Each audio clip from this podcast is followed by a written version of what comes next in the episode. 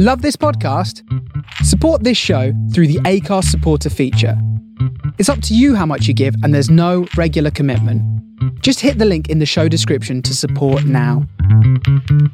Hello, everyone. I'm Sam Fry, and welcome back to another episode of Technique, this monthly podcast where we talk to artists about how they're using technology.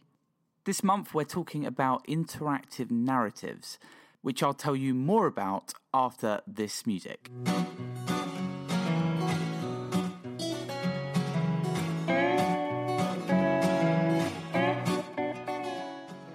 So, this month's interview is hosted by Richard, who speaks to Krishna Stott about his work and the work of his company. Here's Richard saying a few words about Krishna. Welcome to this edition of Technique, the podcast from CreateHub.com. Today I'm talking to Krishna Stott, who is a Manchester based digital interactive creative and whose company Bellyfeel primarily works in the field of interactive narrative. So, yes, this is an interview with Krishna, and he is a story and technology pioneer who works with modern audiences, mainly with his company Bellyfeel, who essentially work as a digital innovation partner for forward thinking universities, businesses, and other individuals. In this podcast, they talk quite a bit about digital storytelling in general, but also about social media and why Krishna particularly likes Snapchat. Now, you might have been able to hear from Richard's introduction that the audio quality on the interview isn't the best we've had, but I'm sure the conversation itself will keep you going. So I'll hand over to the interview, which starts with Krishna talking a bit about his background and what got him into interactive narratives in the first place. I was born and grew up in Shropshire, the farmlands in the Midlands. I was kind of obsessed with music, and that was my sort of driving creative force growing up. The only other thing that kind of came into that was playing computer games. And I guess the music side of my sort of passions when I was growing up really have affected what I do and the way that I approach stuff now. After I was a musician, I got bit, bit jaded with the whole sort of music business, and I started getting interested in more visual media and filmmaking. And the technology that I got to do films and run the business of films and do sort of post production of films was kind of breaking out into more of a kind of interactive machine and networked machines. And that was something that really captured my imagination at that time. That would have been about 1995 and uh, we were seeing lots of interesting things like the Mediamatic CD-ROMs from Amsterdam, and big big experimentation really around what kind of networks and code could do with traditional linear kind of media. And that really sort of drove me forwards. And although I was making films and, and you know, my day to day job was kind of films and video. I spent a lot of time experimenting with what could be called kind of new storytelling, media driven experiences. And yeah, I spent a long time doing that sort of stuff. And then between 95 and 2007, I made a lot of interesting experiments. Some failed, some succeeded. And in 2007, we won a Webby Award for an interactive film, and that changed everything really because it validated all of the things that I'd been trying to do, in trying to make things that didn't exist. And I was trying to talk to people in conventional media about that and trying to raise money and trying to sort of make people aware of the potential in, in kind of new types of story experiences, interactive stories, kind of social driven stories. And to be honest, I spent a lot of time knocking on doors and getting rejected. And then all of a sudden I win an award and then everybody wants to talk to me, and I get paid to be a consultant, and it's a, it's an interesting route. It's I wouldn't recommend it because then you might spend an awful lot of time aiming for something, not getting it, and it screwing up your plans. I mean, really, the reason we won it is because we were making extremely high quality, innovative work that was intuitive and easy to use. So putting that in front of like awards people, we did really well. It wasn't really a strategy as such. I mean, the strategy was to make great work.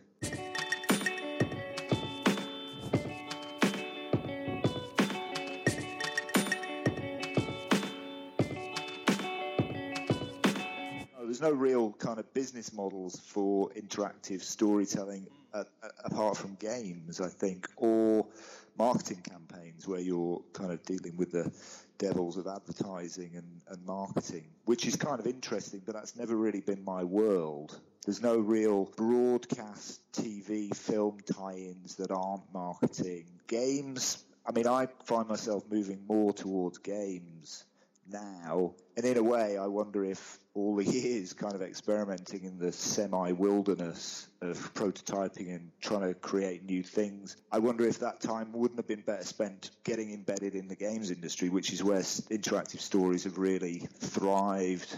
I mean, when I've told people what I do for a living, and I say I make interactive stories, if I had a pound for every time somebody said, You mean like those books, those interactive choose your own adventures, then I wouldn't have to work. I'd be a millionaire. I think there is a value in those things. I think they're a great way of getting the audience involved. They're not the best way to tell a story. I think those kind of unusual ways of kind of engaging an audience and, and letting the, the narrative take kind of different turns I think there is a value in that. And I think we're seeing a lot more overground kind of commercial use of those things that used to be the, the, kind of area of nerds, really, eh, or how it was perceived. I mean, I was never really into choose your own adventure. I mean, I've made some and I've found some interesting things out about that kind of format.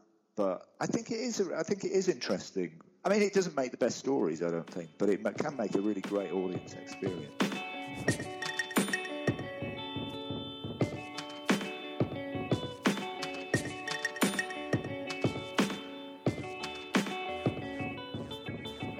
Mean, clearly with games and with consoles and the power of um, cloud computing behind it and all of that stuff, there's, I think, and given the inherent nature of gaming, there, there seems to be a more obvious opportunity um, in that for interactive storytelling. I mean, what, what are some of the things you sort of are seeing in that area that sort of make you think, ooh?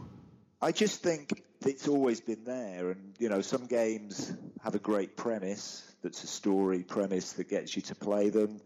Some games have no story whatsoever, no no premise. I mean, I'm not so keen on the kind of cinematic titles like Grand Theft Auto. The kind of open world games are really interesting. Obviously, some of that's kind of authored, but it's authored in a way that's very kind of choose your own path, take your own journey, discover via your own decisions, and I think that's extremely exciting. I mean, I'm also sort of studying games because we're, going to launch some games in the next year or so.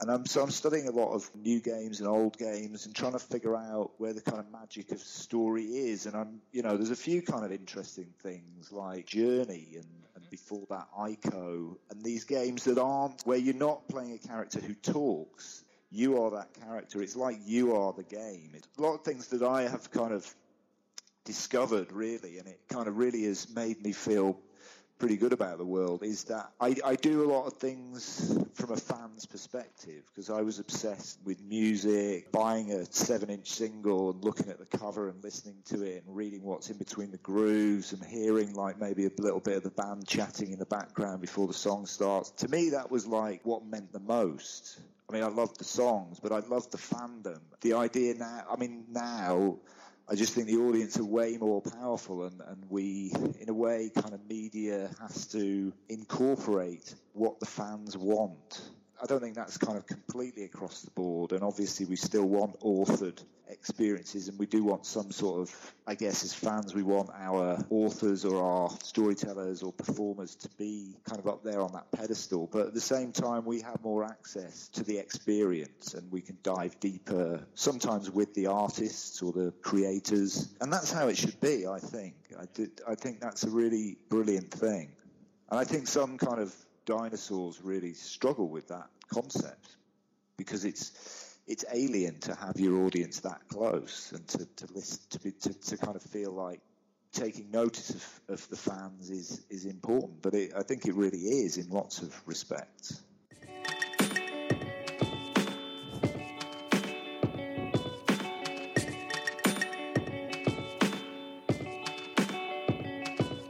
I notice you, for instance, build uh, there's something on the website called Story World Building Blocks e-course. Obviously teaching people about this. A little bit about that project. I can, yeah. I mean, I don't think it's live at the moment. I've just been doing a, re, a sort of reassessment of everything that's on the site in order to put stuff back out. But um, I mean, if anybody wants that, they can they can email via the site. Anyway, it was a free course that we did just over seven days. Really, it was just to share some information that we used, that we kind of learned doing interactive and social and transmedia type of projects about developing a story world, which is the idea of kind of expanding whatever the kind of nucleus, the DNA of your story might be to, to a more rounded world of stories. And I think that as a creative process, it's really, really valuable and it's a lot of fun. And it, it makes good use of all of that backstory that we have in like linear stories, whether it be films, scripts, music, any kind of creative output can build a story world around it. So it's great creatively, but also from a business perspective, I think when you're looking at things working over multiple platforms, including live, mobile, internet, social. When you're looking at that, and then you've got like the problem of visibility, like if you're just producing a kind of linear video in a series or something like that, then it's really hard to get visibility. Whereas if you've got a more rounded world of story and stuff, then there's more ways in for the audience, and in a way, it kind of has a greater visibility. Coming off the back of that, you talked about community building around another project where I think you were specifically commissioned to do that was the Terence Davies film. The film's called Of Time and the City, and we worked with the production company Hurricane Films at the beginning, we built them a pitch site which helped them get the money. Then they made the film of Time and the City, which is a beautiful film with a very simple premise, really, which was Terence Davies reminiscing about his time growing up in Liverpool post-war as somebody who didn't like the Beatles and who was gay, and that, that was an interesting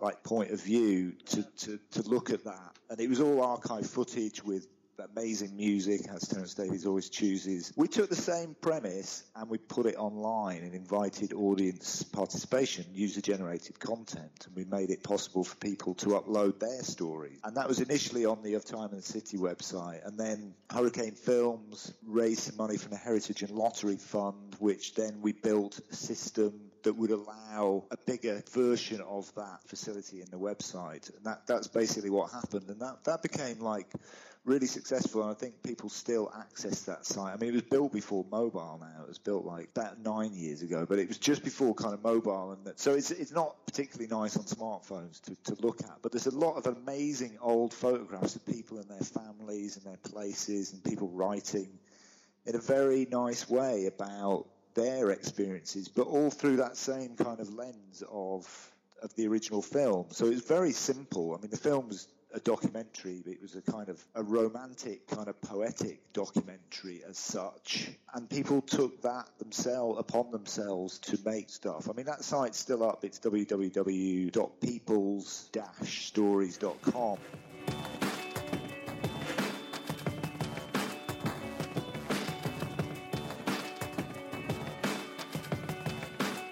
How do you think things are changing now then in terms of telling stories? We've had the sort of interactive stuff and we've talked a little bit about some projects you personally have done with that, but obviously you're still going and the interactive narrative space is exploding and we've mentioned games. How else do you think telling stories interactively is changing? Is there a change in the actual literary form, or is it a technology driven change, or what? Like I said before, I think we're kind of rewinding pre 20th century. We get we're not doing the publishing model really. That that does create problems for the kind of business models. That that's kind of finding new ways. I mean, money in business is quite mercurial anyway, and it will find a way if there's there's money to be had, I guess. I mean, a lot of it's experimentation, and the early days it was very much about intellectual ideas applied to new technology scenarios, and I do a lot less of that these days. I kind of go with what feels right, and I think that's something to do with experience. The artist is the focal point and possibly the, the initial creator, but I mean, if you get your audience co creating with you, I think that's a really good place to be for any creative.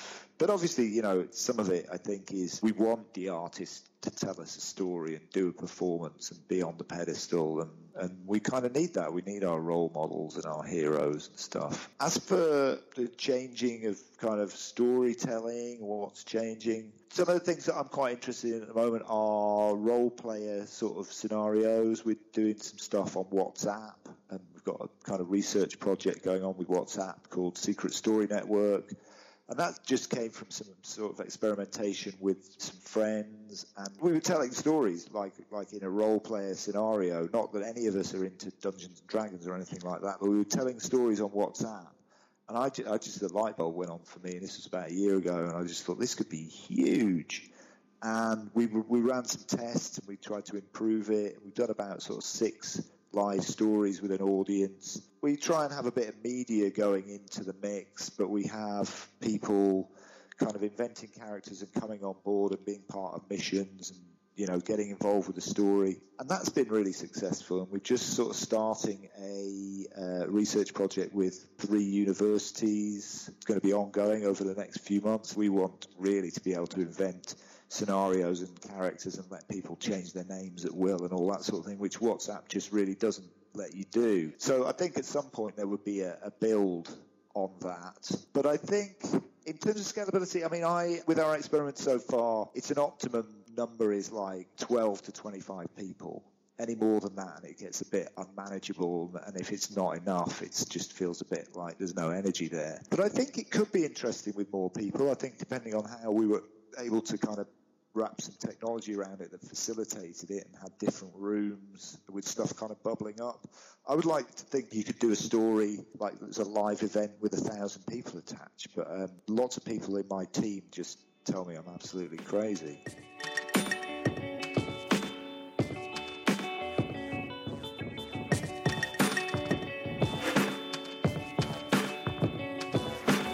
It's interesting, isn't it? The story devices you're talking and, and what you've talked about are all open ended as opposed to cinema and TV, which is traditionally closed. I mean, with these kind of RPGs on WhatsApp, for want of a better description of what they are, they, they, they, it's very difficult to know how much story to set up. And of course, we want to have some sort of rich media in there because that drives it along creates a bit of kind of buzz. But if you do too much story and too much media, restricting the audience going somewhere really crazy, which might be the most exciting thing for the story. So it's a bit, you really have to experiment and try not to be wedded to, to too much story in those scenarios, really. I mean, we've been working on a lot of genre stuff with that, but I think the next, one of the next steps is to really take it away from genre and try some very kind of weird, strange, personal, possibly insular stories that, that aren't genre based based and see what kind of characteristics come up with that. I think that's really, really interesting area we're moving into with that. Every time I talk to anyone about this, I always come back to games because it just strikes me that games, which I think probably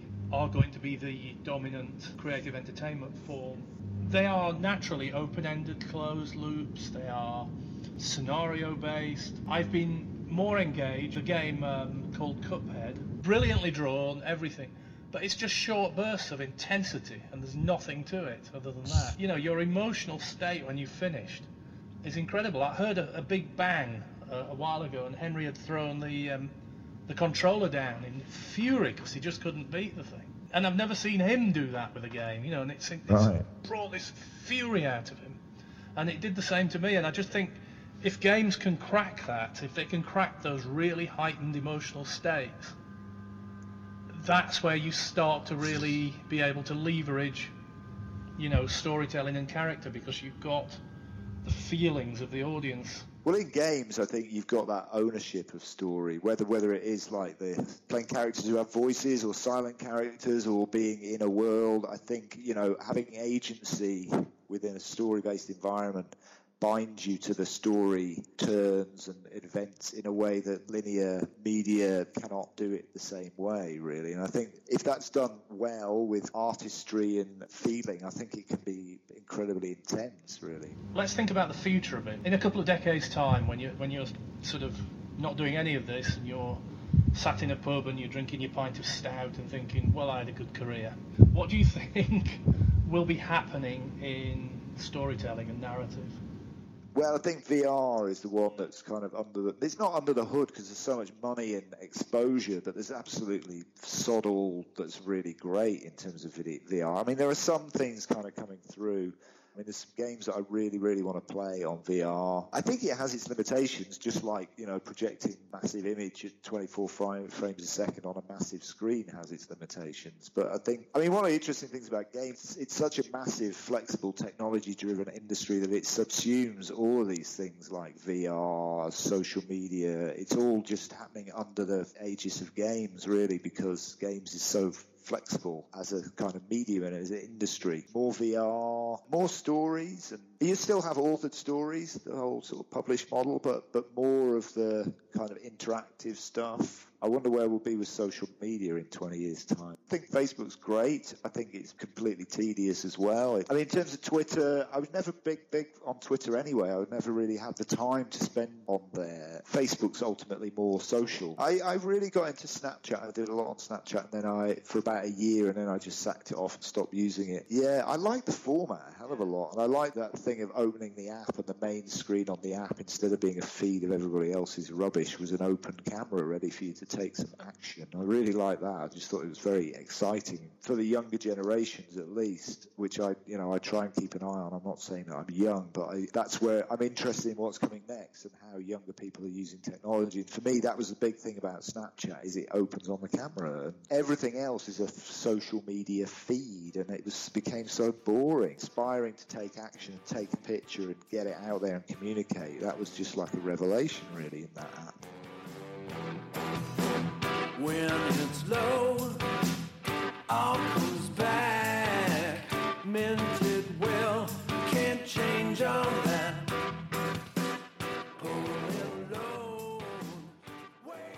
So that was Richard Adams speaking to Krishna Stott. As I mentioned at the beginning, Krishna runs a company called Bellyfeel, which you can find on bellyfeel.co.uk. Essentially, they work with universities, businesses, and individuals to look at how they can create interactive stories with them. The other thing that Krishna's doing at the moment is he is launching something called Heroes, Villains, Gamers, which are a set of addictive games or compelling stories. You can find out more about those at heroesvillainsgamers.com. That's all one word. And actually, why not hear Richard and Krishna talk about how you can get involved even more? Just to reiterate, Krishna Stott at bellyfeel.co.uk. Uh, that's not an email address, sorry. The website is bellyfeel.co.uk if you want to contact yeah. And there's a contact form on there, so hit me up if you want to find out more about the storytelling course or anything else, or just be in touch. I'd be happy to to receive any anybody via there. Thanks again to Krishna for being interviewed as part of this podcast and for Richard F. Adams for hosting the podcast. Actually, Richard's got his own exhibition coming up as well. So if you are interested in photography, then why not check out his exhibition called Modern Beauty? It's on in Haslemere. You can find out more at richardfadams.com. The music for this month's podcast came from Lorenzo's Music and also from Broke for Free. So thanks to them. And otherwise, thanks for listening. We look forward to speaking to you in a month from now, but in the meantime, take care.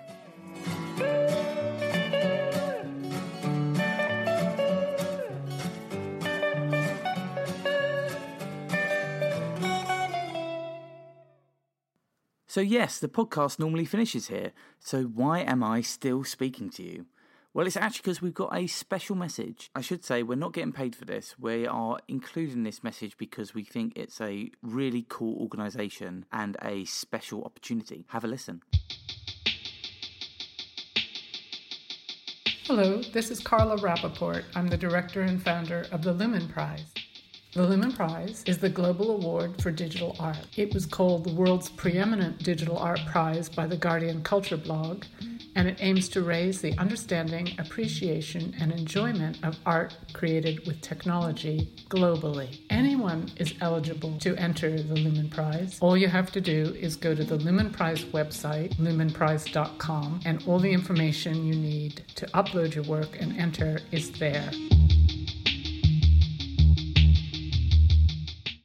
So if you're an artist working with technology, then check it out. It's lumenprize.com. Thanks again and speak soon. Design thinking has exploded into the workplace of the 21st century, putting humans at the heart of design. Or does it? Isn't it just the post it note workshops? More importantly, though, where did it come from? How did it become such a massive industry? And where on earth is it going? Is design thinking what is taught in design schools? And can it be used as a philosophy for the future? Find out more as we, Richard Adams and Sam Fry, explore these ideas with experts in the field on our first Technique mini series about design thinking. Subscribe to this podcast so that you don't miss an episode.